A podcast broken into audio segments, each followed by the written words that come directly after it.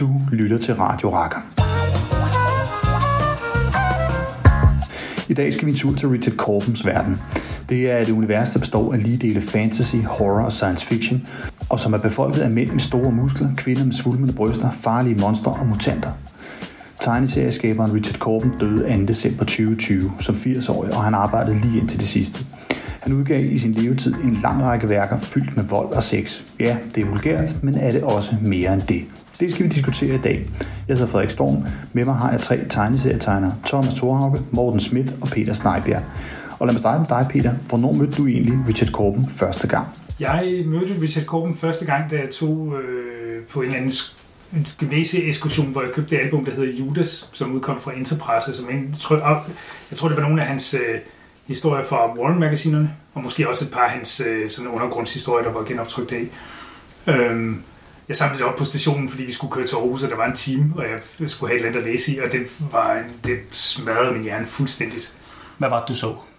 Jamen, det var alle de ting, du nævnte der, men nu var det, der, var, der var jo der var også nogle store bryster i det, men, det var, men der var et eller andet ved... Øhm, altså, det var, det var tegningerne. Tegningerne, de gik simpelthen lige i hjernen på en eller anden måde, som, som er, er svært at forklare, og en, en, en effekt, de stadigvæk har på mig i, dag, faktisk.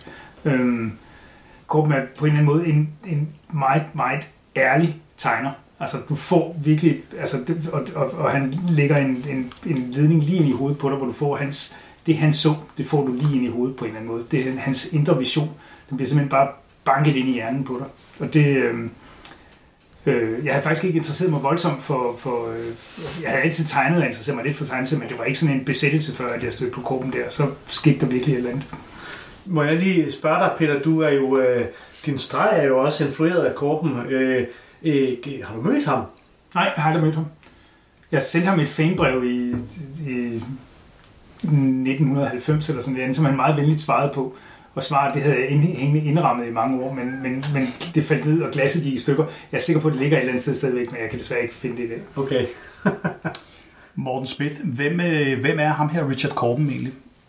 Richard Corben er jo sådan en oprindelig en undergrundstegner, øh, som så senere øh, så gode dage og, og også sløje dage, øh, og, og havde en meget omtumlet tilværelse som, som tegner i den amerikanske tegneseriebranche, og det havde han lige op til sin død her, den, var det den 2. 2. december? Ja, den 2. december sidste år. Øh, og øh, han, var, han var sådan, han er en af de øh, 4-5 hvad skal man sige, sådan mest markante undergrundstegnere, der var. Øh, altså sammen med Gilbert Shelton og Robert Crump og Warren Baudet. Øh, der, der er han sådan deroppe omkring et eller andet sted. Jeg ved ikke, hvem hvem det skulle være. Men altså, Korben ligger, ligger lidt ved siden af alt det andet, fordi han har sådan en markant anderledes vision. Og her snakker vi amerikansk undergrund, slut 60'erne, start 70'erne. Ja, Altså jeg tror først Korben kom med på, på undergrundsvognen i start 70'erne, men han publicerede nogle af sine tegneserier, sin egen tegneserie, blandt, blandt andet den tegneserie, der Rolf. Øh, den publicerede han før. Den har også været trykt på dansk i, øh, i tilbage i 80'erne, tror jeg. Var Korbens tegneserie, hvordan lå de i forhold til de øvrige undergrundstegneserier? Jamen altså, det, det var jo, altså, øh, for det første er Korben jo en genrefortæller. Og, og det, han øh, bevæger sig inden for de fantastiske genre. Det er science fiction, og det er fantasy, og det er horror. Og, og, og det har han gjort hele tiden. Og jeg tror, hvis man skal lave sådan en fælles betegnelse for, for det, han laver, fordi mange gange så krydser de her genrer ind over hinanden. Men fællesbetegnelsen må være den gamle betegnelse for, for, øh, for det, man i 70'erne kaldte Sword and Sorcery. Den gamle betegnelse, det er heroisk fantasy. Og det er sådan heltefortællinger af øh, Grimms eventyr, de, de gamle folkeeventyr. Og der, øh, der, der, var han, øh, der var han sådan leveringsdygtig. Rolf er jo en, et, et folkeeventyr som sådan i sin allerreneste form, og, og noget af det mest rene Korben har lavet. Øh, senere hen blev det mere science fiction i specielle undergrundsblade i det, der hed Slow Death, der, der var det meget science fiction. I det, der hed Skull Comics, der var det meget horror. Og så ind imellem for eksempel i Grimwit og Fantagore, der kom der mere, øh, der kom der mere sådan øh, fantasy ind i det. Ikke? men som sagt krydsede genrerne hinanden. Ikke? Men han var, han var meget sådan en genrefortæller, hvor øh, meget af det, man gjorde i, i undergrundsserien, var at man beskæftigede sig med modkulturen, eller undergrundskulturen, som man kunne kalde det, hippiebevægelsen dengang. Og Korben var meget afsondret fra hippiebevægelsen, ikke bare geografisk, at han befandt sig et andet sted i USA, men, men også i, i temaer og i hele hans måde at gå til tingene på. Hvordan det? Jamen altså, han, han, øh, han beskrev aldrig øh, hippiebevægelsen sådan i, i nogle særlige specifikke vendinger. Han, han brugte, øh, han brugte hippiebevægelsen til, til at vise sex og vold, fordi af, af, med sex, fordi af, af nøgenskab og fri kærlighed og sådan noget var en del af hippiebevægelsen. Og det, det rimede utrolig godt på hans sådan visuelle øh, vision på en eller anden måde. Men, men det er jo ikke noget, som han, han sådan sagde thumbs up til mm. som sådan. Nogle af hans serier er en form for, for, for anti-hippie-serie. Øh, hvis man skal sige, at hvis man skal lave nogle punktnedslag, så kan man sige, at den serie, der hedder Gadopi, som er en, en serie om stofmisbrug, i, øh, der blev trykt i det nummer, der hedder Up From The Deep, og det tror jeg, det var i 1971. Den, øh, den historie handler om, om, om øh, bagsiden af, af hippiebevægelsen, og den gør det i sådan en fantasy-setting, som umiddelbart virker som om, at den foregår i et fantasy-univers, men det foregår altså i, i hovedet på en person, der har taget stoffer, og, som har brændt hjernen fuldstændig ud, og, som er blevet væk fra, fra den her verden. Ikke? Øh, så Korben havde sådan en meget, øh, jeg vil ikke sige, at han havde et blandet forhold til det, men han havde, havde et forhold til, til hele hippiebevægelsen og alle de der øh, al den der frihed, som han selv drog stor nytte af i sit, sine arbejder, for han kunne ikke komme ud med det andre steder. Man havde det, der hed Comics Code dengang, som satte nogle frivillige censurkrav op, som, som forskellige udbydere af, af tegneserier, de, øh, de levede op til, vil, mm. ikke at have blade af den her slags. Så, så man kan sige, at det du siger, det er faktisk sådan helt kort, at Korben er en undergrundstegner, fordi at det var det eneste sted på grund af Comic Code, han havde mulighed for at få sin eksplicite genremotiver ud i virkeligheden, men han har ikke særlig meget til fælles med Robert Crumb og Spin Rodriguez og Gilbert Chilton. Altså i, i, øh, i princippet ja, men, men stort set fordi øh, at det var øh, undergrundsserie var faktisk en god salgsart dengang, og du fik penge for det, du lavede. Ikke? Når han publicerede ting selv, som han startede med at gøre, så fik han jo kun de penge, han selv kunne græsse ind ved at sælge bladene.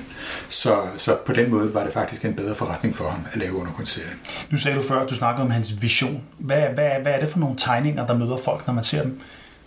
Jamen det er jo, øh, det er jo som, som øh, det før blev nævnt, et meget, vulgær, et, et meget vulgært univers, og det er jo der, hvor de fleste mennesker, som, som vil vælge korken fra, nok vil vælge ham fra på, på, på, på den konto, altså på, på det vulgære. Fordi uh, hvis du ikke tænder på det vulgære, hvis du ikke synes, at det, det holder noget for dig, så, så, så øh, går du et andet sted ind. Mm. Og, og, der, altså, og, og det er simpelthen hele hans, hans DNA på en eller anden måde. Nu bliver jeg nok nødt til at måske snakke lidt om, hvad vi mener, fordi jeg er ikke sikker på, at jeg nødvendigvis er uenig med dig. Jeg tror bare, at vi skal snakke om, hvad mener man, når man siger vulgært i den her sammenhæng, ja. fordi man kan sige, det, det, øh, altså, det, det er nemt at sige store bryster og alle de der ting, men, men der er jo masser af tegneserier, som handler om store bryster. Ikke? Det er jo ikke, det, det, det, hele 90'ernes imagebølge var jo ikke andet end store bryster og sådan noget. Men det der det specielle ved Korben, tror jeg, synes jeg, man kan sige, at det er den der, øh, det er den der øh, kropslighed uden filter.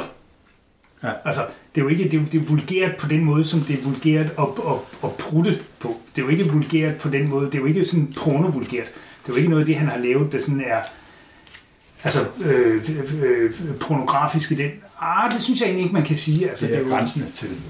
Jeg tror, at penetration, det er det eneste, der mangler, før det bliver porno. Mange det, det, det, det, det, er jo, det er jo en definition af porno. Altså, men det, nu er det ikke, fordi vi skal diskutere en definition af porno. Thomas holder et billede op. Thomas holder et billede, men, men billeder af kønsdele er jo ikke... Altså, Thomas, prøv lige at fortælle intention, det er jo, det er Thomas, hvad er det, du, du sidder med det? Du har ja, ret godt Jeg sidder med et, øh, et, et øh, hæfte, der hedder Grim Wit fra 1974, og det er det nummer, hvor at det første kapitel af den, hans måske kendteste mm-hmm. øh, opus er i, og øh, på side 1 ser man et klassisk korpmotiv, nemlig sådan en postapokalyptisk ødemark, og på side 2, der ser man allerede en, en skaldet nøgen muskelmand og en tissemand, der er måske en 30 cm lang og, og også ret tyk. Og så bladrer vi kun fire sider længere frem, og så, og så kommer vi til de store bryster, der stadigvæk er atomødemarker, og sådan Maya øh, science fiction og sådan noget. Men, men, men det, og, og, og så er jo alle de andre signaturting ja, også, nemlig skygger. Men, men, men, men, men, nej, men jeg synes, jeg synes, der er en... Øh Øh, shit, det, det gik hurtigt der. Jeg havde tænkt mig, at det, det, skulle, ikke, det skulle ikke være sådan noget her, hvor jeg skulle være ham, der sad i, i hjørnet og forsvarede Det gik simpelthen, vi skal konflikt med det samme. Nej, det er ikke pornografi, fordi pornografi, det er noget, man sidder og rykker den af til. Der er ikke nogen, der sidder og rykker den af til den der. Det tror jeg ikke på.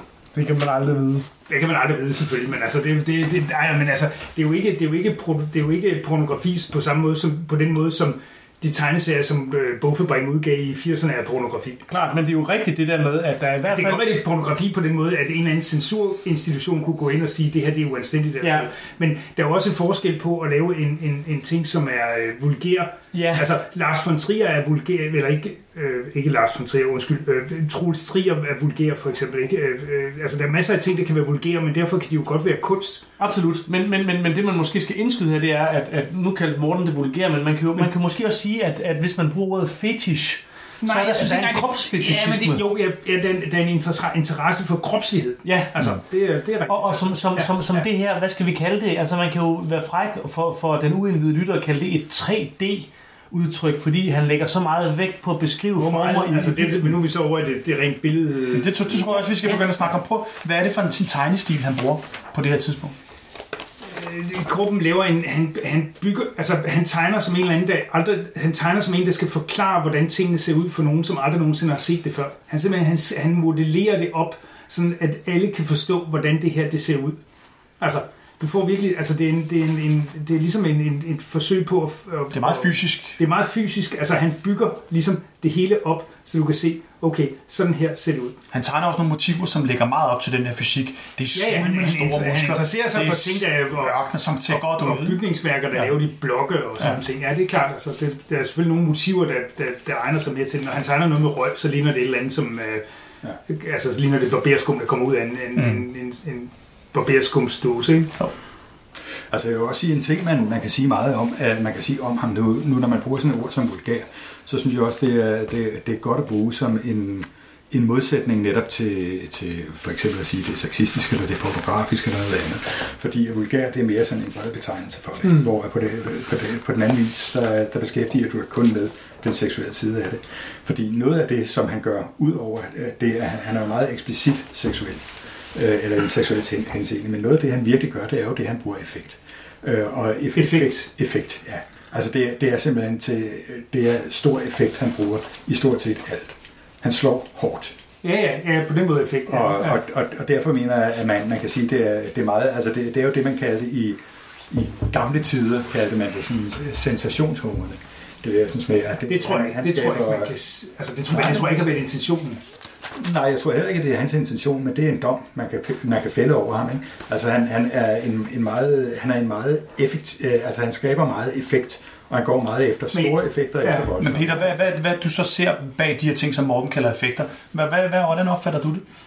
Jamen, jeg tror igen, jeg tror, det handler om, at han, at han, han, han, han undersøger de her ting. Altså, han, han, et, et, et, det vulgære betyder egentlig, vulgær betyder egentlig almindeligt. Altså, og Korben er interesseret i sådan nogle helt almindelige ting, som, for, som biologi og, og, øh, og kropslighed og sådan nogle ting. Ikke? Når Korben tegner en eller anden person, der var Thomas sad lige og holdt et billede op af en eller anden, der får skåret en finger af, og når Korben tegner en person, der får skåret en finger af, så interesserer han sig ikke kun fordi han, han, det, det, er jo, det er jo en fysiologisk undersøgelse af, hvad sker der, når du får skåret din finger af? Mm. Altså, han har virkelig tænkt over, hvordan ser det her ud, og hvad er der inde i den der finger, og hvad sker der med knoglen og sådan noget. Ikke?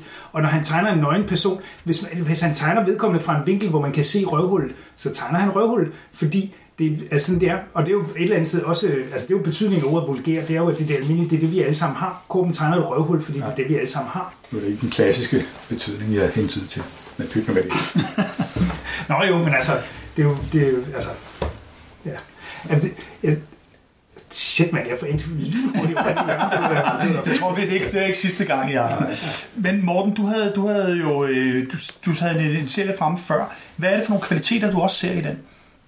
Jamen altså, hvis vi, vi tager den der historie med øh, Gaddafi, så, Ja. så er det, jeg, jeg synes, at altså, kvaliteterne er for det første maleriske for mig. Jeg synes, Ja. ja. at det, det, det maleriske i det, det er, det er det, der slår hårdest, og det slår hårdt, og det er med stor effekt. Altså, alt det, han gør, det gør han med kæmpe stor effekt.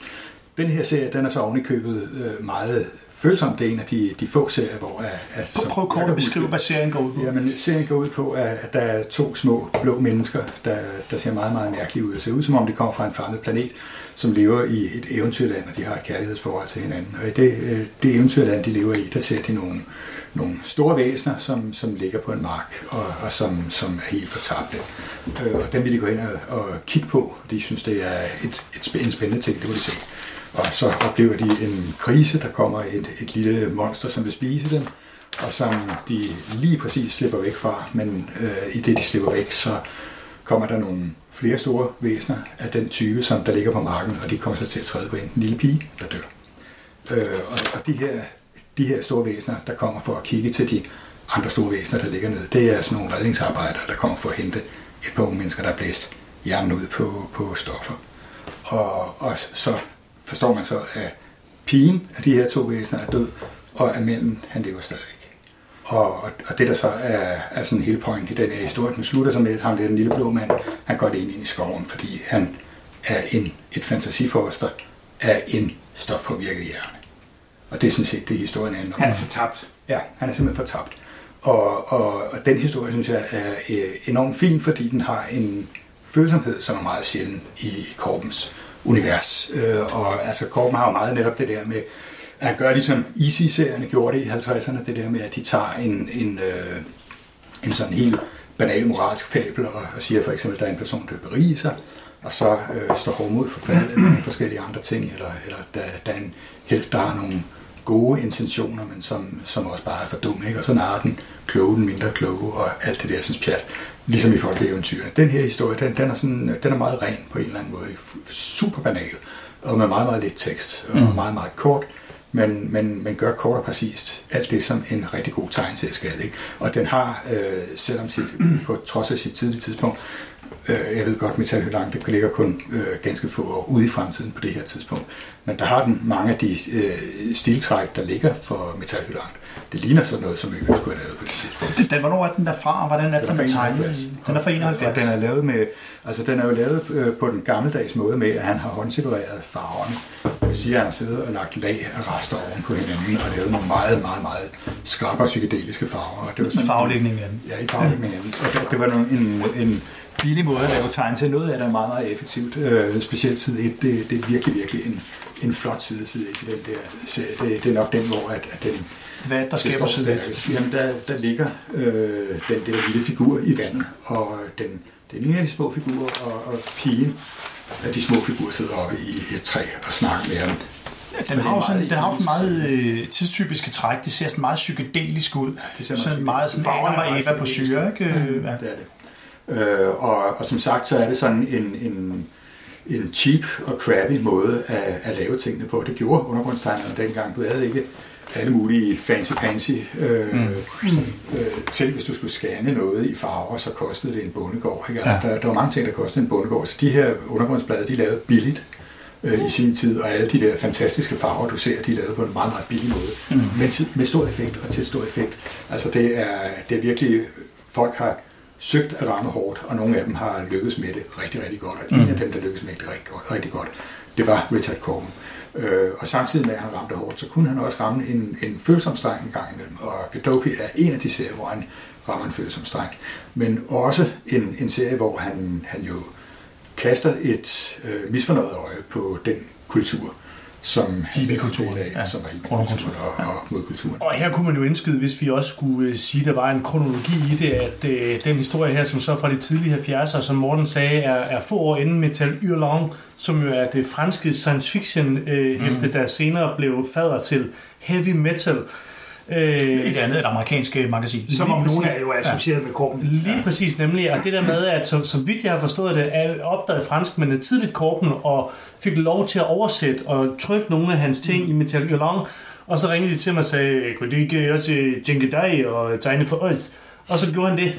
Øh, og så senere, som Peter siger, øh, blev han nærmest i virkeligheden, altså der var nogen, der, der sagde det der med, at den i virkeligheden, hvis heavy metal, som jo var en antologi, men hvis det ligesom havde en hovedtitel, så, så var det måske den, fordi at, at Corbens... Mm. Øh, og den, hvem er det, den er? Den tager Peter. Ja, ja, den tager okay. Ja. Altså, hvis, det, er, det, det, er jo umuligt at snakke om Korben uden at snakke om, om den. Det er jo, det er jo hans, øh, hans, hans, ligesom hans øh, hovedværk. Det tror jeg godt, vi alle sammen kan blive enige om. Det, altså, det, var, det, den, den startede faktisk i et af de der blade, Morten havde fat i. Den startede med en, en kort historie i et af de der undergrundsblade, som egentlig endte som en slags epilog i den senere mm. historie. Ja, Grim Wit, hvor man har den her historie, som grundlæggende bare for, handler om den her person, som vågner op.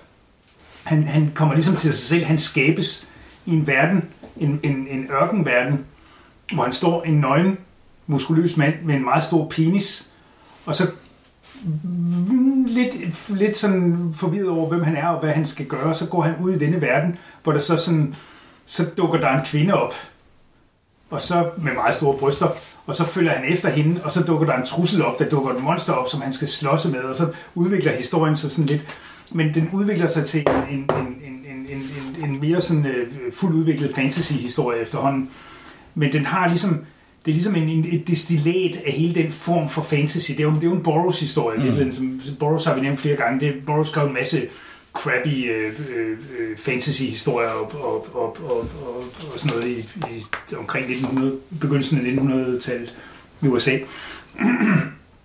øhm, en forfatter. Men det kan Rice Burroughs, Tarsens far. Ja, ja Tarsens far, ja, men ja. han skrev også forskellige andre ting. Ja. Han skrev nogle historier, der foregik på Mars og alt muligt. Mm.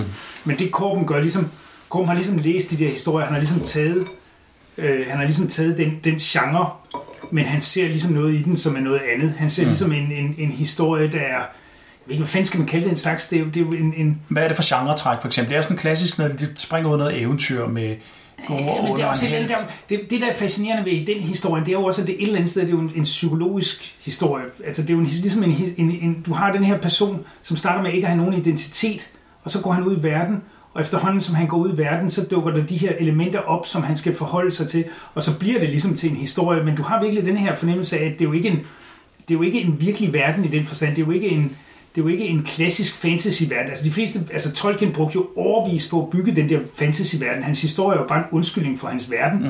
Men i Korben, der har du den der fornemmelse af, at verden den eksisterer kun i den grad, hovedpersonen kigger på den. Når han går væk, så eksisterer verden ikke. Så det er sådan en, en, øh, hvad, en meget primitiv vision. Hvad er det, der gør det her, du fremhæver den som den sådan, øh, essensen af For det første er den helt vildt flot tegnet. Altså den, den, den, den første, den som ikke er nogensinde blevet genoptrykt af forskellige mærkelige årsager. Øh, og, og man er virkelig lykkelig, hvis man ejer et eksemplar. Og, og, og, øh, men det er simpelthen noget af det flotteste tegnesæt, jeg nogensinde har lavet. Den er, den er flot på alle måder. Den, den svinger vildt stilistisk, men den er... Altså, den, der er ting i den, som er helt utrolig flot lavet. Så den første er fra 1971, og, og, og hvornår den sidste, hvornår slutter den? Jamen, der, altså han lavede den, den oprindelige historie, han lavede den oprindelige historie, som, som den, som hedder den, som vist nok sådan også hedder Neverwhere, eller sådan et eller andet, ja. som, som undertitel.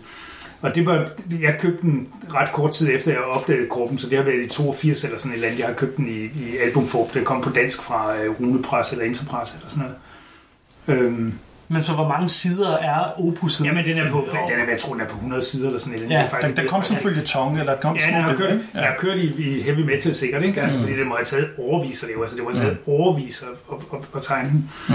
Men det er sådan en, øh, altså, det er en surrealistisk serie på en eller anden måde. Den, den er, den, den, det, det er ikke rigtigt at sige, det er bare fantasy, fordi det synes jeg faktisk ikke, det er. Mm. Og det er heller ikke bare science fiction eller noget. Det er en, virkelig en, en, et unikum. Mm.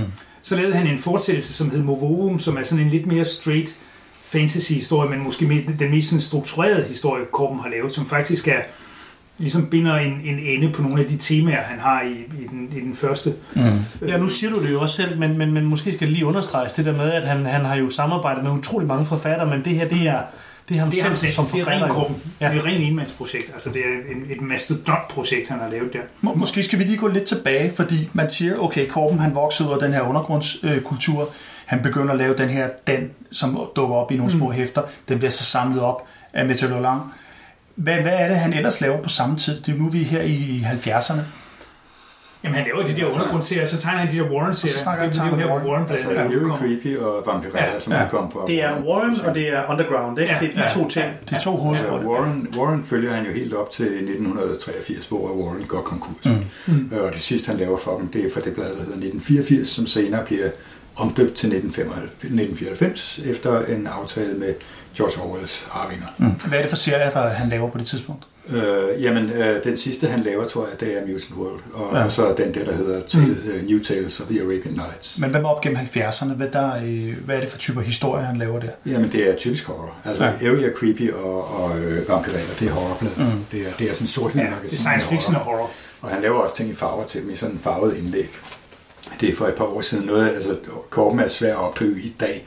Han har jo lavet en masse blade, som er blevet samlet i trade paperbacks her de senere år. Og jeg vil sige, det, man, det han har lavet inden for de sidste 4-5 år, det kan man stadigvæk opdrive til fornuftige penge.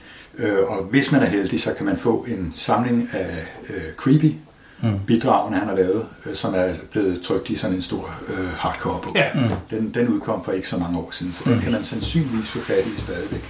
Det kan også være, at der er nogle af de danske butikker, der har den, det ved jeg ikke.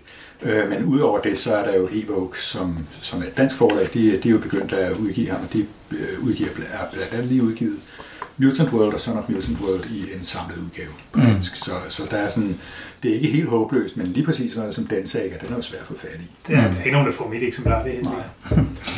Men han starter med de her undergrundshæfter. Hvordan hvordan udvikler han sig sådan kunstnerisk op gennem 70'erne og efter undergrunden?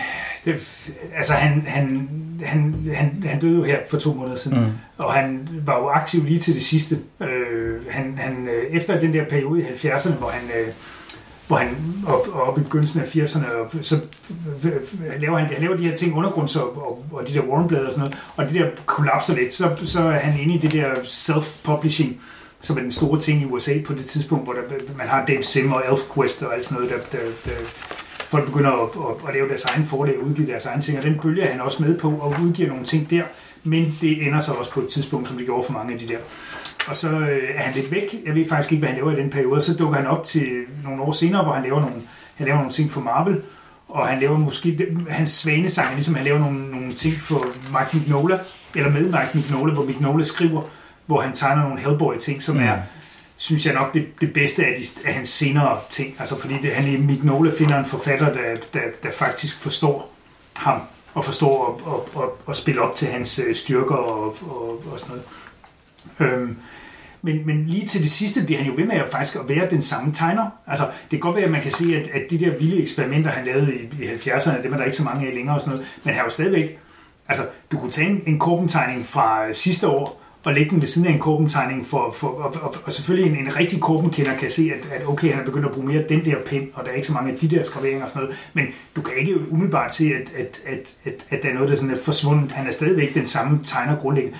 Der sker noget med hans historie. De, de, altså, de ti- ting, han laver selv, begynder at blive mærkelige på en, på en måde, som vi har snakket lidt om. Og som jeg ikke rigtig ved, hvordan man skal forholde sig til. Det, jeg ved simpelthen ikke nok om manden til at vide, hvad der er sket, men, men, men, men, men hans, den, den sådan relativt, synes jeg, st- straighte og stramme fortæller, som lavede de der undergrundshistorier, er lidt væk i de der ting, han laver til sidst her, hvor han selv øh, forfatter dem også. Og det Ja. ved jeg simpelthen ikke rigtigt, hvad det... Øh, Nej, jeg vil også sige, hvis man skal sige øh, ting, der, der ændrer sig, altså hvordan bevæger han sig som tegner, så vil jeg sige, at han havde en periode, hvor jeg synes, at han, han havde sådan øh, en ansats til at være ringvrag. Og det, Hvornår er vi henne tidsmæssigt? Jamen, det må være i slutningen af 90'erne, starten af Okay. 90'erne, hvor han, han lavede Hellblazer, der, der synes jeg, at han havde det der med, at han virkede sådan øh, underlig, sådan øh, disfigureret. Han, altså det, det, eller hans æstetik var mærkeligt disfigureret. Det, det virkede som om, at det ikke var ham, der tegnede tingene længere. Altså hans figur fik større og større øjne, og, og, og de blev mere og mere groteske. Marvel-serien har det samme, og den her Star the Slayer, som var noget af det senere, senere han lavede for Marvel i starten af 100, øh, eller det nye årtusind her, øh, den har sådan en smule af det der stadigvæk, men han begyndte at rette op på det. Jeg synes, at de Mm. senere serier, de sidste Edgar Allan Poe-serier, som på, øh, på mange andre områder er rimelig forfærdelige, de er meget æstetisk som Mm. Korben, som når han er bedst på en eller anden måde. ja. Men jeg synes, at han havde, havde en periode, hvor han var svag. Ja. Og hvad var det, der gjorde ham svag? Jamen, det var simpelthen det der, sådan, at han virkede ikke som Korben mere. Mm. Ja, det, ja, det, det, synes jeg, det synes jeg ikke. Jeg er sikker på, at hvis du så det her og holdt det op ved siden af en af de der Warren-historier, så vil du ikke... Altså, der er noget ændring med, at han ikke bruger airbrush og sådan nogle ting, og det er jo nogle, altså, det er jo sådan nogle tekniske ting, men altså... jeg synes, at, men, men at det, det, hvis du kigger på sådan noget som Murky World, som er en Ja, af de scene ja. her, så synes jeg, at han er tilbage on track. Ja. Og Mm. det jeg tror mere, det er noget... Jeg tror mere, det, det tror jeg... Periode. Ja, nu bliver jeg lige lidt... Ja, Ja, så Men det tror jeg mere har noget at gøre med også, at, at hvem er det, der faglægger? Fordi Korben er det er umuligt at skille Korben fra hans, fra hans faglægning. Korben er en, en, en dygtig tegner, men, men hans faglægning er noget helt specielt. Og alle de her ting, slag, startede slager og selv de, selv de der Hellboy-ting, som jeg faktisk synes er rigtig gode, de er jo også karakteriseret ved, at det er ikke gruppen, der ligger og laver farverne. Hvor det gjorde han jo faktisk på de der, øh, altså det Mørke World er, er sort-hvid, men også nogle af de der senere ting, han lavede, Shadows from the Grave og sådan noget, det var han jo selv farvet op. Eventuelt er det måske med hjælp fra hans datter, det ved jeg ikke. Datter har, har faglagt Red Guard, for eksempel. Ja, ikke? Og okay. den synes jeg faktisk fungerer ganske fint. Men, men det er jo noget med, at det, det er folk, der ligesom har en, en, øh, en forståelse for øh, hans... Øh, altså, som, altså hun, er, hun er måske på en eller anden måde så langt ind i hans ting, så hun kan ligesom gøre det, uden at det ændrer noget. Men, men, øh, men Star for eksempel er jo, er jo faglagt af Jose Villauba, som også faglagde øh, øh, den der, øh, de der Marvel-serier, han lavede, er jeg ret sikker på. Ja. Og, og, det er ikke, fordi, og det er ikke nogen kritik af Villaupas arbejde, Ja, fordi han er det er- super dygtig. Men, men, men, men, men, men Korbens farvearbejde er så intim en del af hans arbejde, når han laver det selv, at det er simpelthen bare ikke det samme. Og jeg tror, det er det, du savner her faktisk. Altså. Og jeg det tror, hvis du havde set det her i sort-hvid, så tror jeg ikke, du havde Ja, ja, en ja. forskel. Jeg, jeg, har, jeg har den holdning, at jeg synes, det er, det er mærkeligt. De Ja, men du må gerne have din Morten holdning, Morten, men jeg er bare ikke enig. Jeg, jeg synes, nej, det, det skal du heller ikke være. Men, men, øh, men jeg synes virkelig, det er, det er en periode, hvor han er mærkelig off, og, og hvor Mm. han simpelthen ikke rammer rigtigt. Okay. Øh, og hans Luke Cage og, og Banner, synes jeg, Banner synes jeg er rigtig slet. Han, han begynder at arbejde for Marvel og en masse andre forlag og laver en masse serier. Ja. Altså Banner, det er jo, det er jo hans Hulk-version. Ja. Øh, den synes jeg satme også er, er mærkeligt prøvet at se på. Altså. Det er det der med, at de får øjne så store, store som tekopper. Men det de altid, jeg har altid haft de der, og, og, og at det skal også lige siges, nogle af, altså det er jo ikke sådan, at det er et konsistent output, og selv i det, der er der jo nogle sider, hvor, altså, nogle gange kan, altså, det kan stilistisk skifte fra den ene side til den anden, og det synes jeg, og det har jeg det fint med, altså, det, øh, Jeg synes, det var tænkt. Det er banner. Morten, prøv at, nu så vi sidder op på et, et af hans hulkæfter, hvor at man ser en øh, bebredtet person. Hvad, hvad, Morten, lige for at starte med dig, hvad, hvad er det, der er galt her? Jamen, jeg synes, det er, det er sådan, figurerne har ikke det samme liv længere. men, men det er jo, det er jo, det er jo, det er jo undskyld, skal Det er også talking heads på en eller anden måde, Skal, jo, det er jo, jo, Jo, det er, det er, det er også, det er mere for omgivningen, jeg tænker på, når jeg siger. Ja, også det. Øh, Han pludselig skal indordne sig under nogle forfattere, der laver tegneserier på en helt anden måde, end han gjorde for... Øh, Altså, vi siger jo også, at han kommer Ja. tilbage igen bagefter. Jeg synes, han kommer tilbage on track, og det vil sige, at han genfinder sig selv. Så det her, det, han det her det er jo ikke engang, det er ikke engang det er en anden, det er et eller andet, der hedder Studio F Colors, og de her Ja. farver, de er altså grimme. De er for- de her farver, Ja. de gør intet for at understøtte hans tegninger, altså. Og jeg synes, der er mange ting, der er galt i det, men jeg synes, det er ligesom om, at han har en periode, hvor han ryger ud af sig selv, og så kommer han tilbage i sig selv. Men det er jo også, altså, i sig selv, som, som vi kender det er jo også efter, at han kommer tilbage, han har lavet hans self-publishing venture, så forsvinder han, så går der mange år, hvor man ikke hører frem, og så dukker han op med de her. Så det kan jo godt være, det, det, altså, jeg kan kun forestille mig, at det må have været en svær periode, Ja. Øh, hvor han ikke producerer noget. Så det, er- det er jo selvfølgelig rigtigt, at han er måske også lidt stiv, fordi det er et stykke tid siden, han har han i virkeligheden rigtig har produceret noget. Men så kommer han tilbage. Det her, det er farverne. Der. Han kommer, han kommer tilbage, siger, og hvad er det, han kommer tilbage med, og hvad er det, han gør godt? Jamen, han kommer tilbage med, med alle de her serier, Red God, Ragemore, uh, Shadows on the Grave, Men, og men, det, er, serier. men det starter egentlig med de her Ting. Marvel-ting. Det er det første, man Ja, ser til ham efter det, ikke at have set noget første fra ham i mange, mange, mange, mange år. overvintring. Ja. Ja. Der kommer han tilbage med Marvel-ting. Og så er det på Dark Horse, han, han får lov til at lave Edgar Allan Poe, som han har lavet Ja, rigtig, ja, rigtig meget af. Ja, der er nogle af Edgar Allan Poe-historier, har han genfortalt tre eller fire gange. Altså, jeg, tror, Ja. jeg, jeg, tror, jeg har tre udgaver af The Fall of House of Usher. Ja, jeg skulle til at sige det. Ja. Ja, så har han jo, han lavede jo det der, et hæfte, som, øh, som hvad nu det hedder, som med både Lovecraft og Haunt, Haunt, og Haunt of Horror, med både Lovecraft og, og, og Poe, som så er blevet genoptrykt her, ikke? Og der synes jeg stadigvæk, han har, han har sådan lidt af, af sådan svagheden i sig, men han er, han er ved at komme over, der er begyndt at blive visuelt spændende igen. Hvad er hans, hvad er hans svagheder, Morten? Jamen altså, hans svaghed er det der sådan med, at han, hans figur lige pludselig ligner noget, en anden mand har tegnet. Mm. Som, som simpelthen ikke har den samme øh, dragningskraft i sig.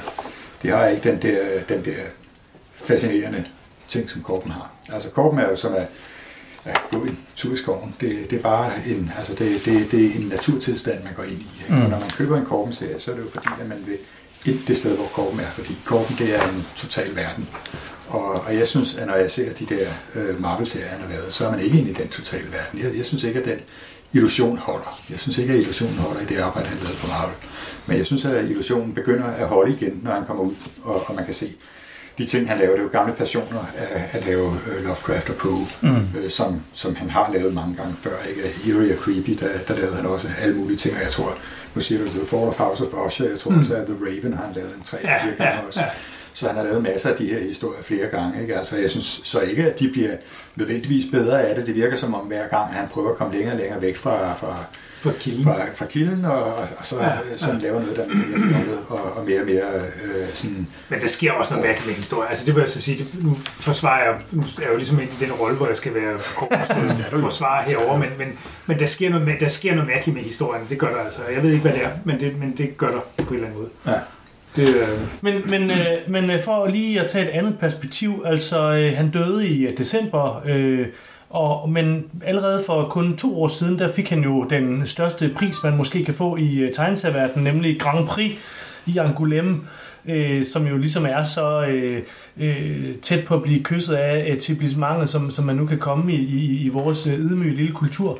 Og, og, og på den måde øh, indvarsler franskmændene, som jo er den 9. kunstarts øh, hjemland, synes de jo selv ikke, men, men at, at Korben, han er, han er Altså, han er, han er en af de store, og han hører til i et pantheon på en eller anden måde, ja, og, det, ja. og, og der er han hjemme, på, på trods af, at som vi snakkede om, at hans titler er ovenikøbet svære at få fat i. Mm. Og det er jo et mystisk paradoks, at hvis han mm. er en, en stor, visionær, original tegneseriekunstner, som så, men hans hovedværk, den er uopdriveligt. Men der er ikke nogen bedre måde at være en stor kunstner på, end at det er svært at få fat i en selv. Det er rigtigt. Altså, det er rigtigt. men, men er, han, er han en stor... Øh, hvordan vil I vurdere ham i forhold til andre store navne, man siger Møbius, han er, han er helt klart, han er helt klart, han er helt klart et, et, jeg er ikke sådan en, der går og holder lister over de 10 eller de 5 eller noget, mm. men han er helt klart, ligegyldigt hvad det er for en liste, så er korpen på den. Ja. Ligegyldigt hvad det er for en liste, er korpen på den. hvad er der kvalificerer ham til det? Jamen, han, han, øh, jeg, synes, han, jeg synes, han ligegyldigt, hvordan man vender og drejer det, så synes jeg, han er en stor kunstner, og det synes jeg mener i, i, i alle ordets betydninger. Ikke? Altså, jeg synes, han, han har en, en, en øh, han har en, en, en vision, som han forfølger kompromilløst. Det kan godt være, at han nogle gange er, er okay, det, det, det er måske lidt et kompromis at tage en hulk, men hvis man virkelig ikke kan andet, hvis man virkelig ikke kan det, så kan man være nødt til at arbejde sammen med Azarello og tage en hulk. Det er selvfølgelig, op, op, op, op, op, og det kan godt være, at det har været et, et nederlag at være nødt til at gøre det. Det kan også være, at det var skide sjovt, det ved jeg ikke. Men under andre omstændigheder, selv når han laver sådan en bestillingsopgave, så kan du kun presse ham så meget ind i den form, fordi den sprænger på et eller andet tidspunkt, fordi han er korpen. Der er ikke nogen af de her ting, der kunne have været lavet af nogen som helst andre. Han har en klar vision, og han, han, han kører den igennem ligegyldigt hvad. Og hvad er hans vision? Det er... Øh, øh, jamen det er det der med at, at, at, at, at, at se og forklare tingene på en måde, som er... Altså det er sådan en, en, det er sådan en, en afsøgning af, af, af, af, af verden og, og, og tingenes form på en, en, en sådan en helt... Han, han kommer til det som en, en, en alien, der ikke har set noget af det før hver gang, og forsøger at forstå det og forklare det for en anden alien på en eller anden måde. Så han beskriver et univers? Ja, og det univers, det, det, det, det, det er vores univers, det er menneskenes univers. Morten, prøv lige at sige din version af det, Peter han, han siger. Altså, hvis man skal se på Korben som en stor visionær kunstner, hvad, hvad er det så helt bestemt, det har kørende for sig? Jamen altså, jeg, jeg synes, det er nogle ting kørende for sig, og det er nogle ting, øh, det ikke har kørende for sig. Og, og jeg synes, at det, der kørende for sig, er netop det, der er sådan smag. Altså, jeg, jeg vil sige, jeg synes, at, at Peters forklaring på, at, at det er at det er en forklaring af verden, og det er et for, forsøg på at forklare den. Den er god, den kan jeg godt lide. Det er ikke sådan en, en forklaring, jeg, jeg selv vil bruge, fordi at, at det er ikke sådan, jeg ser på tingene. Hvad vil du så sige? Jamen altså, jeg synes, som jeg sagde før, at, at, at, at korten, det er et sted, og det er en tilstand. Det er noget, du går ind i. Og det er noget, du går ind i, fordi du vil gå ind i det. Ikke? Og, og når du øh, læser en Korben-historie, går du altid til det, fordi øh, at, at du vil have den der Korben-oplevelse. Men hvis, hvis nu, at du så siger, hvis nu, hvis nu du var dig, der har sagt, at, at på en, uanset hvad det er for en liste, så er Korben på den, altså med det perspektiv.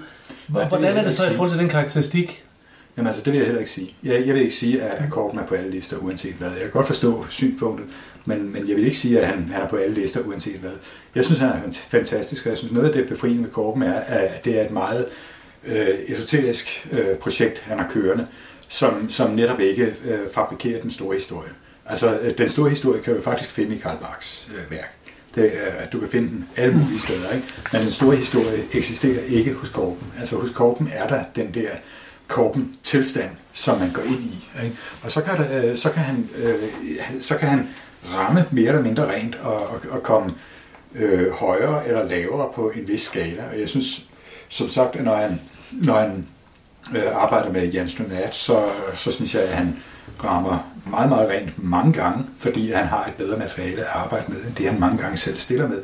Lige præcis den sag, at den skal øh, kunne være lidt, lidt, lidt blank på fordi den, øh, det er 100 år siden, jeg læste den. Jeg tror, jeg læste den, da jeg var teenager. Og, og, og det, er, det er simpelthen lykkeligt glemt alt sammen i dag. Så om den var så fantastisk, som Peter siger, eller ej, det, det skal jeg ikke kunne sige. Men, men jeg synes, at han kan nå rigtig, rigtig højt op i at lave gode historier. Men han laver jo ikke den store fortælling. Det synes jeg ikke, han gør. Han laver til gengæld sin egen verden og sin egen vision, som, som du kan forklare til, til uendelighed, men, men som du ikke rigtig kan fatte, før du går ind i den, og før du kan, kan fornemme den øh, i, i, mellem dine fingre eller imellem dine ører. Men, men, men øh, samtidig så vil jeg så også sige, at, at, at, øh, at det, er, altså det, det er en verden, der, der på en eller anden måde unddrager sig en, en god forklaring. Øh, den, den har alle de ting, som folkeeventyrene har. Den har alle de ting, som antihelte fortællingerne har fra, fra 70'erne og, og 60'erne. Alle de der meget, meget dystre øh, noir-ting. Det har Korpens univers, men det er jo ikke ting, der i sig selv kvalificerer det til noget som helst fornuftigt. Øh, og, og ved det er han ikke efterlader sig sådan store historier som sådan, medmindre at det mm. er en stor historie, så vil jeg sige, så, så, så er det ikke et univers, der sådan bare lader sig forklare. Øh, og, og mange mennesker vil jo som sagt, som jeg ser det i hvert fald, stoppe ved det, at de stopper ved vulgariteten, altså de, og ikke i, i den, den der oprindelige form, at det er det almindelige, men, men i det der spektakulære. Mm. Det spektakulære Smadre. og det, det voldsomme. Jeg vil ikke sige muskler og bryster, fordi igen, så knytter man an til, til seksualiteten i det, og der er meget mere i det, end som så. Fordi der er også hele det mørke univers, og ja. hele det destruktive, og ja. hele det, det Og så er jo også det dramatiske, og ja, ja, det dramatiske, men også det, det sådan skæbnesvanger. Ikke? Altså, det er jo et enormt skæbnesvanger univers. Der er ikke meget lys i det. Mm. Øh, og det er meget, meget sjældent, at du netop finder sådan poetiske historier, som for eksempel med, med Kadopi om, om stofmisbrug, mm. hvor du pludselig har en historie, der får, øh, der øh, anslår nogle, nogle føl, følsomme strenge, øh, så, så, så er der ikke meget af det. Så det er sådan et, det er et meget det, det er meget et power-univers, et, et kæmpestort, øh, sådan voldsomt univers. Alle ting er meget voldsomme. Jeg synes også, at det, det er meget svært at finde feminine ting i det univers fordi at, at, at sådan selv kvinder er, er meget maskuline. Det er som om, at alt er blevet sprøjtet med testosteron i det univers. Øh, og nu siger Sniper, at man ikke sidder og wanker til, til Gorben, og det vil jeg da også sige, det, det, det kan der være noget om. Det hele er et, et meget maskulin præget univers, og derfor er det også svært at se, altså fordi hans, hans kvinder og mænd har altid en meget, meget klar rollefordeling, eller, eller meget, meget tit en klar rollefordeling, øh, ligesom i de gamle folkeeventyr for øvrigt. Men, øh, så, så rollefordelingen er god nok, men deres kvaliteter som figurer, som karakterer, er helt anderledes, fordi de er i den der mærkelige verden, hvor alting er skruet op. Altså det er, det er skruet op i en enorm, enorm grad, og i en ekstrem grad. Og jeg synes, at det, det er et univers, der i den grad øh, altså, øh, emmer af testosteron. Du har taget nogle eksempler med. Øh, vi har allerede hørt det første, som er den der Sidopi-historie. Ja. Men så øh, har du to andre øh, eksempler med? Ja, og, og den ene, det, den anden, det andet eksempel, det, det er sådan et helteeksempel, som jeg synes er meget interessant. Det er fra den serie, der hedder Kittens for Christian, og det er fra Fantagård nummer 3. Det er i, hvornår skal vi sige det, fra 1972, så det er fra en god periode. Øh, og det er en moralsk, øh, moralsk fortælling om to drenge, der lever i et post-apokalyptisk mareridt, hvor øh, alt, hvad der hedder fauna, er, er blevet, øh, er, er, er blevet kontamineret, og det, det er, vokser ukontrollabelt. Vepse og myrer og alting er pludselig blevet dødelige væsener for mennesker. Og der, der lever så forskellige enklaver af mennesker, øh, sådan sat uden for, for hvad skal man sige, hakkeordnen. Øh, de, de, de kan kun håbe på at overleve. Og der er så to drenge, som den her historie handler om, de to drenge, de skal prøve at finde mad til deres kollektiv, som er sådan en type hippie-kollektiv, som igen bliver øh, øh hvad karakteriseret som diabolsk øh, eller, eller som, som undertrykkende og grimt og forfærdeligt. Så det er igen hippiebevægelsen, der, der får øh, en, et, et skævt blik der. Men de to drenge finder nogle kattekillinger, som de, de tager tilbage til kollektivet. Og de, øh, kollektivisterne er glade for de der kattekillinger, nu vil de lave mad af dem. Men Christian kan ikke leve med, at de her fine små hvide kattekillinger, at de skal, skal laves til mad. Så han tager dem altså og stikker af med dem. Det vil sige, at han stikker af fra sikkerheden i kollektivet, han stikker af fra det sted, der kan give ham sikkerhed i den her meget fjendtlige verden. Øh, og hans kammerat følger efter ham, men, men fortæller, øh, fortæller ham, at han altså vil vælge at blive i kollektivet, fordi han vælger den mere pragmatiske udgave, fordi kollektivet er han sikker, og ude i den virkelige verden, der vil han ikke holde længe. Men historien slutter med, at Christian er blevet en voksen mand, og det er kattekillingerne også, og de er selvfølgelig fordi, at de er en del af den her verdensfagne, så de er blevet kontamineret, og de er blevet enorme så pludselig har han en fantastisk beskyttelse, og noget, der, der kan holde ham endnu bedre i live, end, end det her mærkelige, bizarre kollektiv, hvor alle øh, holder hinanden i et jerngreb af en terrorbalance. Øh, og det, det synes jeg er en helt fantastisk historie, fordi at den, den har en ren held. Altså, Christian er en helt, øh, som, som gør ting, fordi at det er det, han mener, der er det rigtige. Og han gør det ikke ud fra nogen som helst rationel øh, øh årsag, som for eksempel, at han har bedre chance for at overleve blandt mennesker. Han gør det simpelthen, fordi at de her små kattekilder, dem, dem kan han ikke tåle at se gå af kødets gang.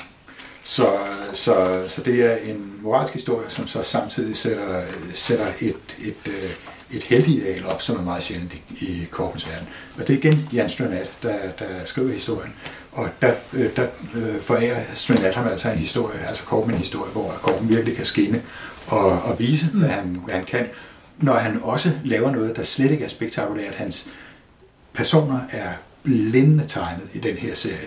Men udover det er der ikke særlig meget af, af det, der, det der, som man, hvis man skulle kalde det noget grimt effektjæveri, der er i mm. Korpens univers i øvrigt. Det, det er en meget lidt effektiv historie, men en meget ren og meget fin mm. historie. Mm.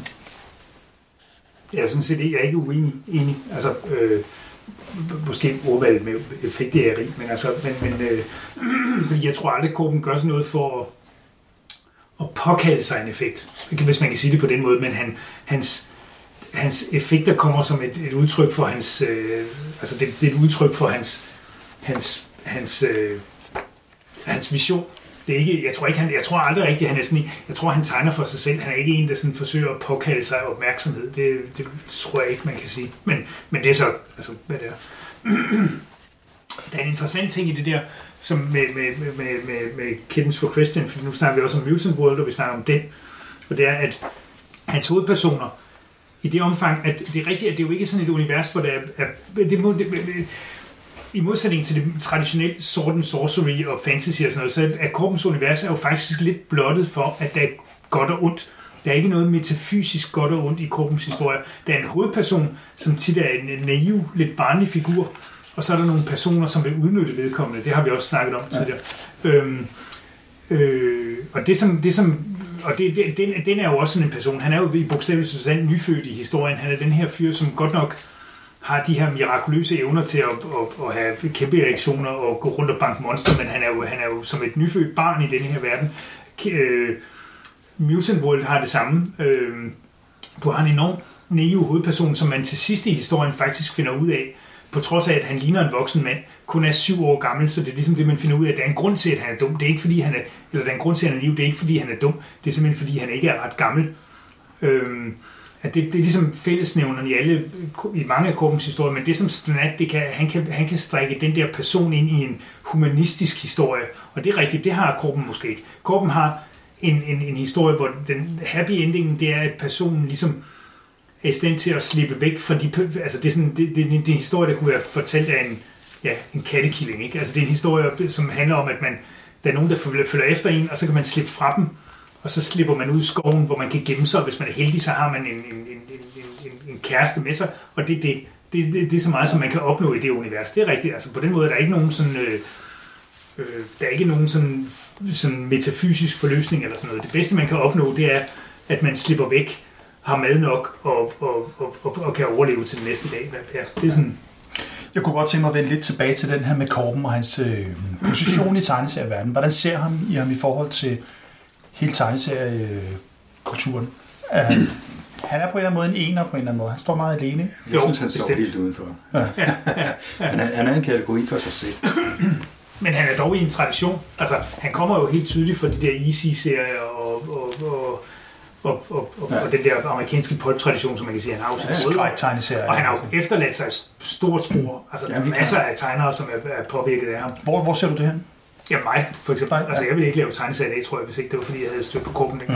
Men du, der er masser af folk, du kan se hans, øh, hans indflydelse, hans farvelægning og sådan noget. Det synes jeg, man kan se mange steder. Altså, mm. Nu jeg er ikke god til at nævne eksempler, men altså, det er jeg helt sikker på, at du kan finde masser af...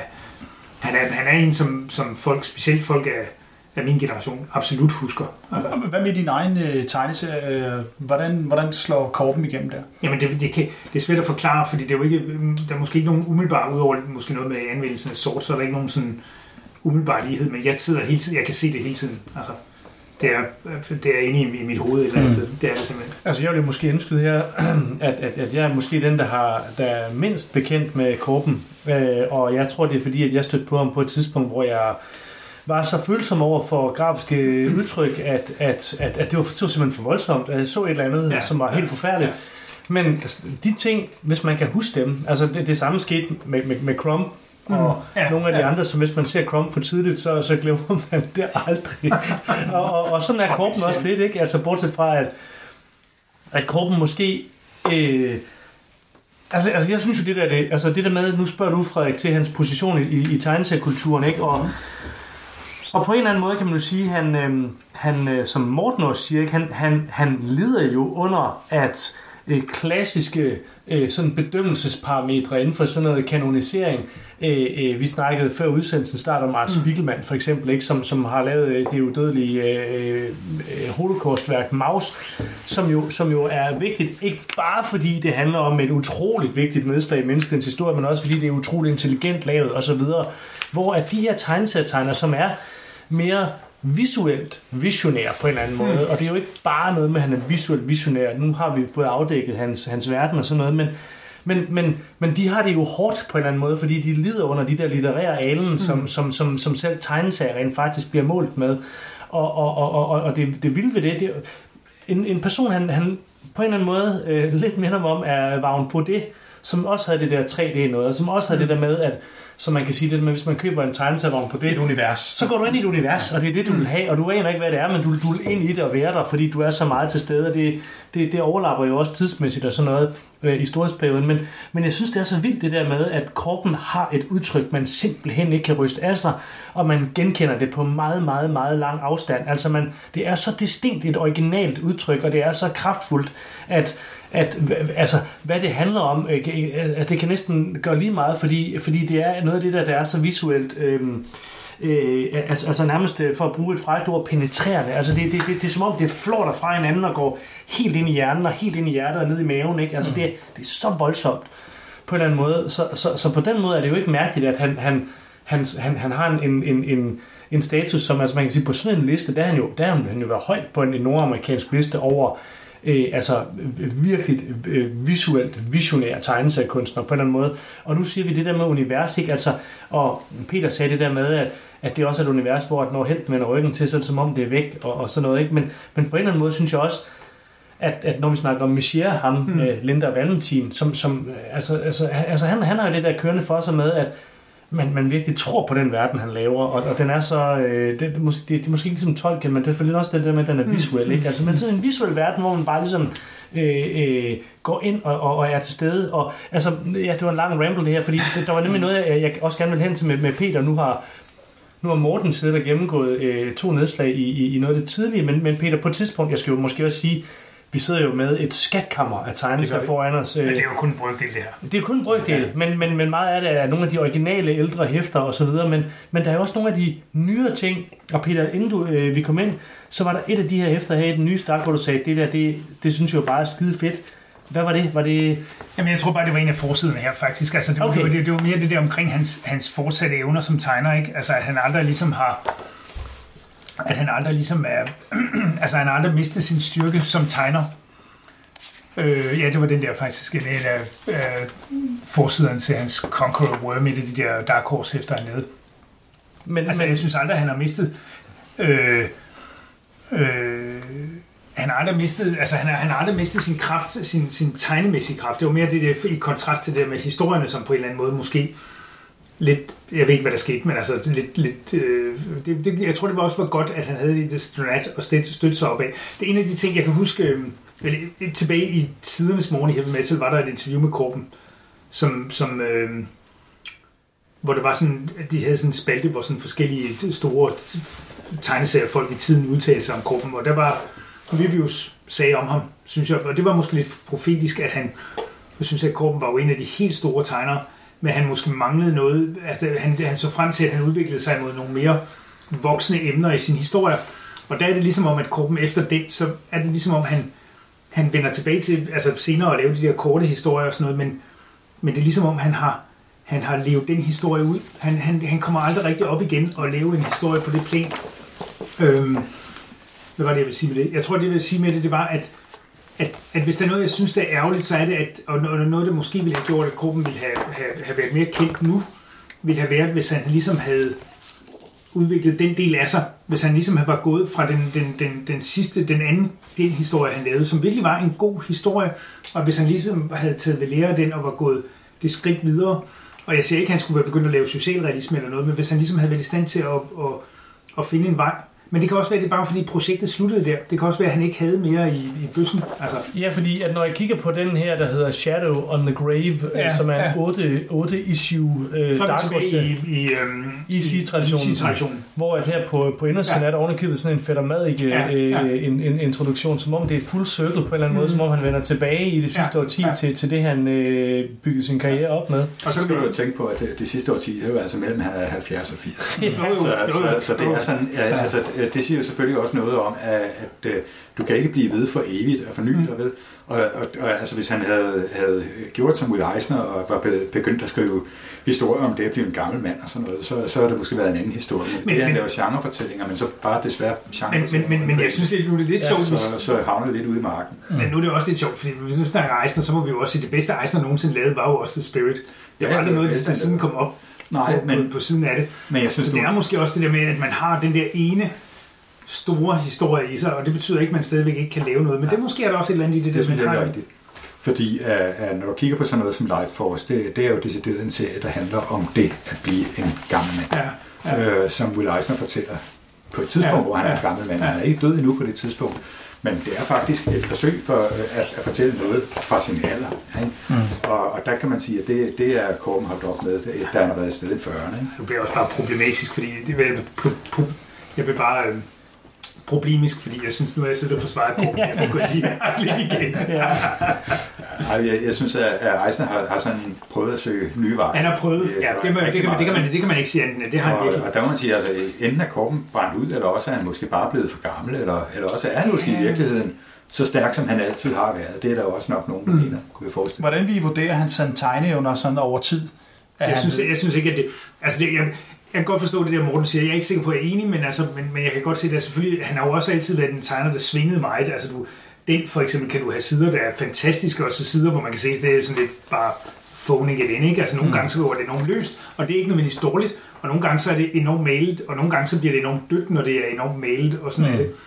Men jeg synes, han, han virker som om, han har sin tegnemæssige styrke ufor, mm. ubegrænset til det sidste. Ikke? Altså faktisk den historie, hvis Morten stod ned i før, den der med Kitten for, Kittens for Christian, ja. den, den synes jeg faktisk, den er meget symptomatisk, det der med, at den på den ene side har den der trademark, øh, meget gennemarbejdet tegnestil, og så har den lige pludselig... Det, det, det, når, når, når Thomas siger en, en, en meget når, Tom, når Thomas siger en meget gennemarbejdet tegnestil, så det han peger på, det er en, en, mand, en tegning af en mand, der får ansigtet flået af en kat, så hele huden hænger i lægen. Men det er jo det, han kan. Det der meget ja, fysiske ja. fornemmelse af, sådan er der at blive ja. flået af en kat. Og så, det der, men så som du siger, de der baggrunde, der sådan bare er nogle, nogle, nogle sådan løse streger, ja. de her mm. par mursten og sådan noget. Ikke? Altså, men, der kan man sige, den forskel, du kigger på før. Eller, eller trappen her, ikke? Den, ja. den trappe, der, der, der, der sidder som om, at Ja, det er bare sådan, men det er men det er jo fokus, det er vigtigt. Men, men det er jo fordi, han ikke synes, det er vigtigt. Den ja, forside, vi så ja. kiggede på før, der er noget, han synes er vigtigt. Ja, det er et ja. menneske, der er ved at blive spist op af orme. Kødet, der bliver spist det af orme. Det er det vigtigste for ham. Og det kan man se så i en alder af tæt på 80, at det synes han, det kan han synes stadigvæk. Jamen det er nemlig lige præcis, det er lige præcis, så er han til stede, fordi det synes han stadigvæk, det her det er fedt. Ja. Altså, enten kan man sige, at han fandt sit udtryk ret tidligt, eller også så gik han i stå. Ikke? Ja, ja. Det er jo, hvor der er afhængigt af, at man kigger på det, om man bliver ramt af det, ja. eller bliver øh, slået væk af dets vulgaritet. Øh, nu har vi, øh, Morten, du havde også en tredje historie, hvor du vil fremhæve noget øh, ja. som et, et godt eksempel på, hvad der Korben han kan. Ja, altså øh, jeg vil sige, at, at en af, det, er en, det, er en historie, det er en historie, der hedder To Meet the Faces You Meet, øh, og jeg har lige, at den er fra 1972 fra et blad, der hedder Fever Dreams, og jeg har lige fået at vide, at der øh, i øjeblikket kører en Kickstarter-kampagne, hvor øh, man prøver sammen med forfatteren til historien, som igen er Jan Stronat, at øh, få samlet penge ind til at lave en filmatisering af den, og hvordan den kommer til at spænde af, det ved jeg så ikke noget om. Men det, der er lidt sjovt ved den historie, det er en historie, der, der er sådan korken i hans mest minimalistiske hjørne. Han, han, det er en science fiction historie, øh, som, som foregår på et rumskib. Der er en mand, der, der, der har, øh, der, der, der er øh, ombord på et, øh, et, et militært rumskib, Øh, han er på en militær mission, som, som handler om at, at sådan narre den, den, øh, hans militære fjende. Og det kan han ved at, at rumskibet, øh, han i forbindelse eller i, i ved hjælp af rumskibet, øh, rumskibets øh, computerkraft kan skabe illusioner. Så, så computeren øh, i rumskibet kan simpelthen skabe alle mulige illusioner, der kan narre fjenden. Men de illusioner kan også øh, underholde ham, den her mand, der er ombord på rumskibet. Og det, de illusioner underholder ham så med forskellige kvindelige bekendtskaber, som, som han kan godt have det godt med. Men der er en ting, han savner ved de kvindelige bekendtskaber, det er det, at de har det overrasker ham. Øh, og så en dag, så, så finder de så en kvinde, som så kan overraske ham. Men pointen med det her er selvfølgelig, at, at det, den falske verden, han befinder sig i, den er jo et bedrag, og der kommer bedraget ind igen. Øh, og det bedrag ved en person, som er en uforudsigelig virkelig kvinde fra den virkelige verden, ikke stå del til. Så derfor så, så vælger hun den verden fra, og, og han, han må igen svæve rundt i det tomme rum øh, i, i den der falske verden. Og det kan jo være en metafor for alt muligt, men, men der er i hvert fald temaer på spil, og det er jo, det er jo sådan noget, som Stønne mm. kan. Han kan lave en historie med nogle temaer i. Ikke? Og det, som, som Korben bruger sin meget minimalistiske form til her, det er jo det at gøre figurerne levende. Jeg tror ovenikøbet, han tegner sig selv. Det ved jeg ikke, om du er med på. Ja, jeg ved inden det, eller også er det Bruce Jones. Jeg synes, det ligner Bruce Jones, faktisk. Altså, den der, og hvem er Bruce Jones? Bruce Jones var en forfatter, som Korben også har okay. været med i nogle af de korte gyserhistorier.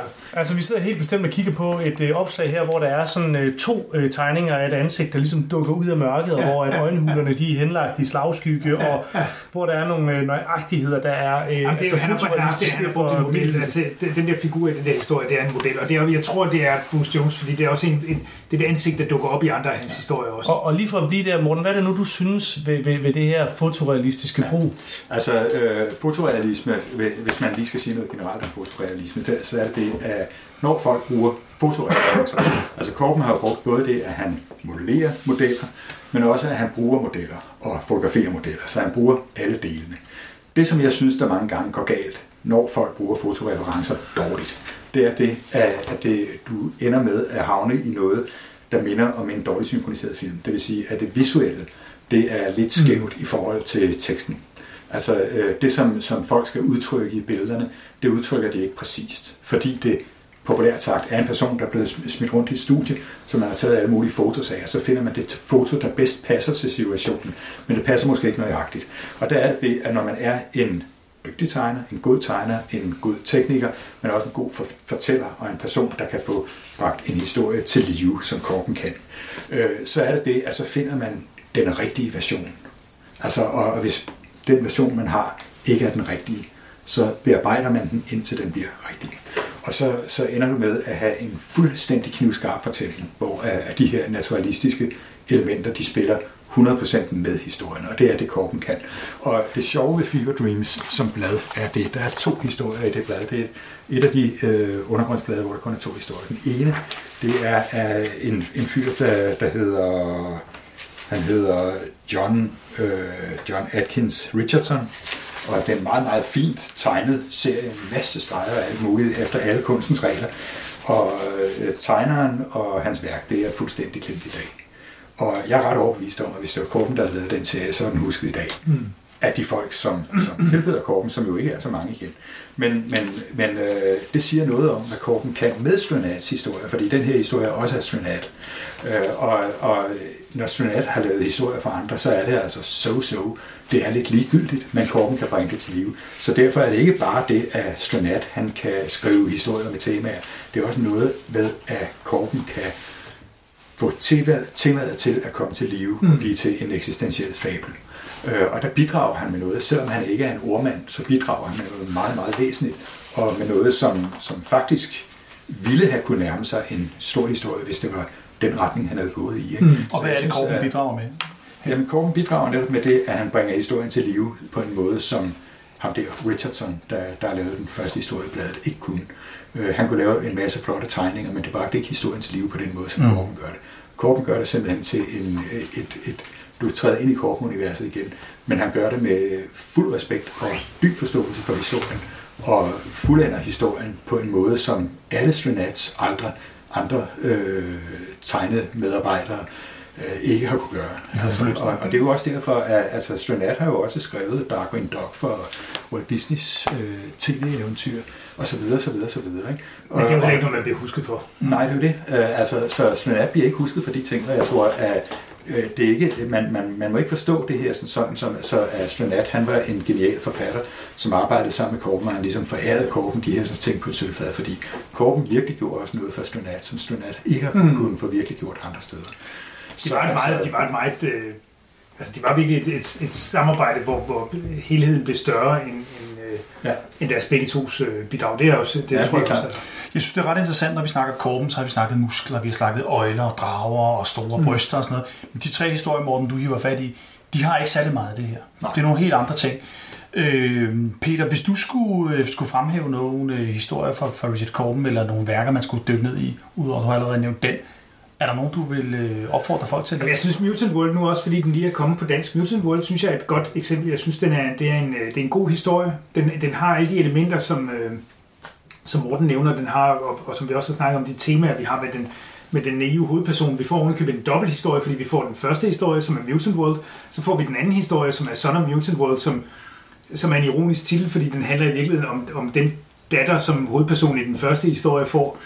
Øh, som, som, øh, som også er en, en, en fin øh, historie, som handler om, om en, endda flere meget naive hovedpersoner, som, som bevæger sig rundt i den her verden. Den handler faktisk om, det er sådan lidt en fool's parade med de her mere eller mindre tåbelige hovedpersoner, som alligevel ender med at overvinde de onde kræfter, som tror dem. Øh, øh, øh.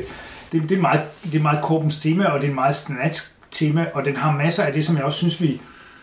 Og det, og det er der jo ikke ret mange, der nævner i forbindelse med Korben, men det var også humoren, fordi jeg synes, Korben er enormt sjov. Altså, jeg synes, der er mange, der, der... Det kan godt være, det er, fordi folk ikke ser det. Det kan godt være, det er også fordi, at, at det er en mærkelig humor, som ikke alle mennesker kan votere, eller hvad det er. Men jeg synes, Korben er enormt sjov. Jeg synes, der er helt vildt meget humor i hans ting. Altså, en, en ting er, at, at, han, at han, som jeg siger, tegner... Øh, altså, når han tegner et ansigt, så tegner han det som en alien, der prøver at forstå, hvordan den menneskelige anatomi er sat sammen. Men han har også den der...